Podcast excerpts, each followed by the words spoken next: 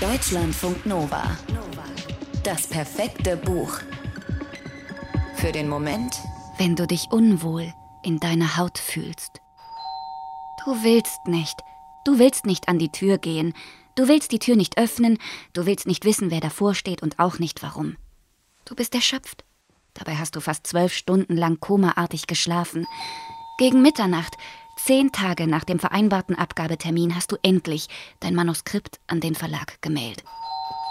Jetzt bist du leer und erschöpft und immer noch ein anderer Mensch. Ein Einschreiben für Sie. Du gehst natürlich trotzdem an die Tür. Du ergreifst den dicken Umschlag, den dir der Postbote überreicht. Du unterschreibst, schließt die Tür und guckst auf den Absender. Der Name sagt dir absolut nichts. Du nimmst die Schere, die auf dem Schuhschrank liegt, und öffnest den Umschlag.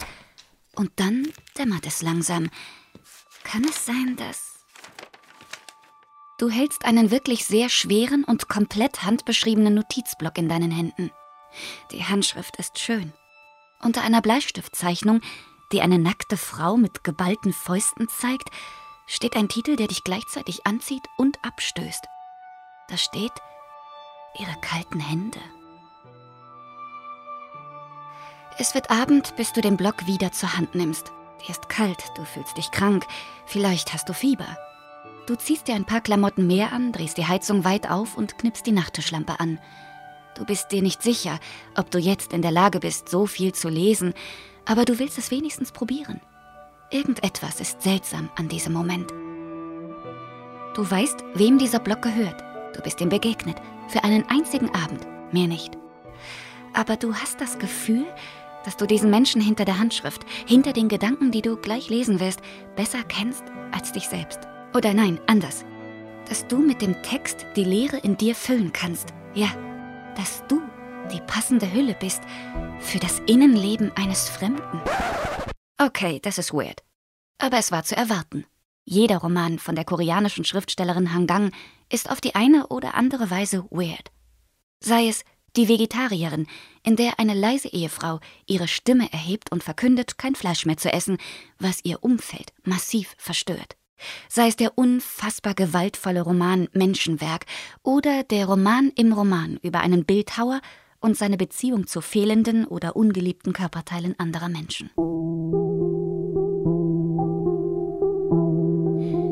Deine kalten Hände von Hangang erzählt von einer Autorin, die nicht nur mit jedem Satz, sondern auch mit ihrem Leben ringt.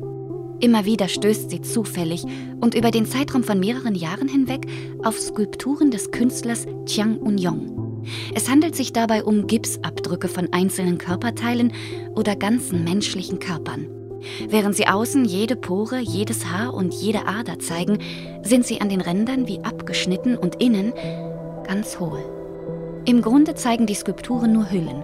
Hüllen um hüllende Hüllen, denn auch die Haut der Menschen war nur eine Hülle, die ein Inneres verbarg. Jedes Mal, wenn sie darüber nachdenkt oder die Arbeiten betrachtet, bekommt die Schriftstellerin eine Gänsehaut. Und sie bekommt sie auch, als sie dem Bildhauer eines Abends persönlich begegnet. Natürlich auch ganz zufällig, nach der Theaterpremiere einer Freundin. Genauso zufällig, wie es eine der Skulpturen von Union in das Stück und auf die Bühne geschafft hatte ganz schön viele Zufälle, oder?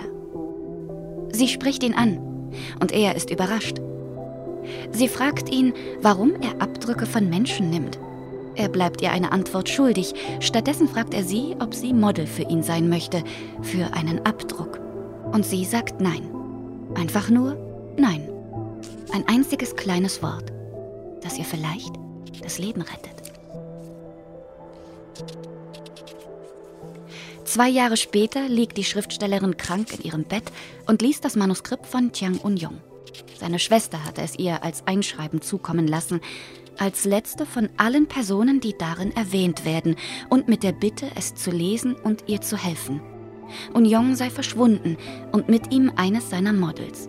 Blut hätte man in seinem Kelleratelier gefunden, zwischen mehreren zerstörten Gipsabdrücken von Oberkörpern, Beinen, Armen und Händen. Deutschlandfunk Nova. Das perfekte Buch.